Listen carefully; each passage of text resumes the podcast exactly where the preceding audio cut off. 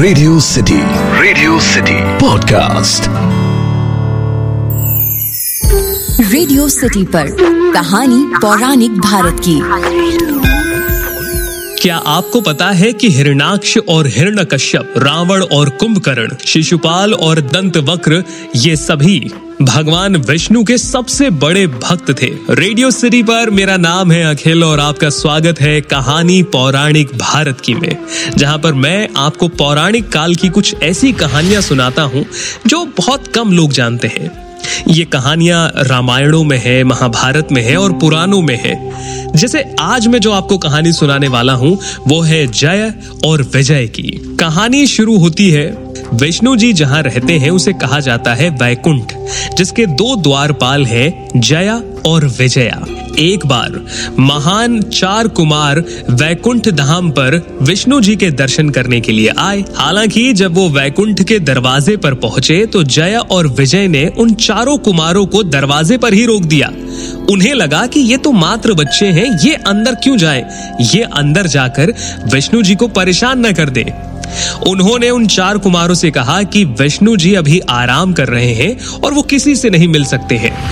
इतना सुनने के बाद सनत कुमार ने जवाब दिया कि भगवान अपने भक्तों से इतना प्रेम करते हैं, ऐसा तो हो ही नहीं सकता कि भक्त आए और भगवान मिले ना। इसके साथ साथ उन्होंने ये भी कहा कि एक द्वारपाल होकर वो उन्हें वैकुंठ जाने से और विष्णु जी से मिलने से नहीं रोक सकते।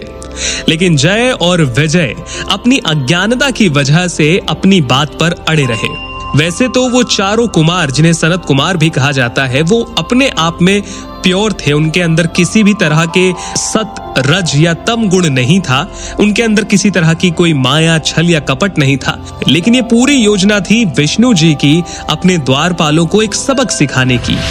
इसीलिए विष्णु जी ने अपनी माया से उन चार कुमारों के मन में क्रोध को जन्म दिया। जिसकी वजह से उन कुमारों ने उन दोनों द्वारपालों को, यानी कि जय और विजय को एक श्राप दिया कि वो वैकुंठ छोड़कर मृत्यु लोक यानी कि धरती पर जन्म लेंगे। इतना होने के बाद विष्णु जी वैकुंठ के दरवाजे पर आए सनत कुमारों से मिलने के लिए। विष्णु जी को देखकर द्वारपालों ने उनसे विनती की कि उनके ऊपर ये जो कष्ट आया है, ये जो श्राप आया है, इसे वो हटा दे।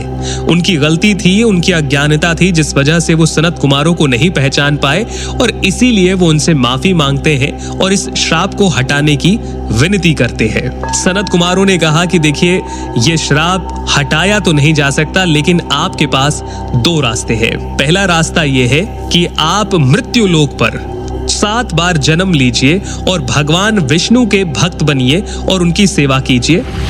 या दूसरा रास्ता यह है कि आप मृत्यु लोक यानी धरती पर तीन बार जन्म लीजिए और भगवान विष्णु के सबसे बड़े दुश्मन बनिए और उनके साथ युद्ध कीजिए।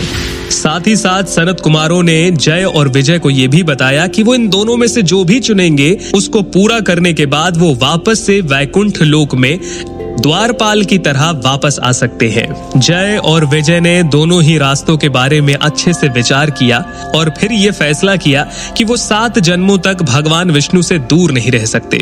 इसीलिए उन्होंने दूसरा रास्ता चुना कि वो तीन बार मृत्युलोक में जन्म लेंगे और भगवान विष्णु के दुश्मन बनेंगे और उनसे लड़ाई लड़ेंगे।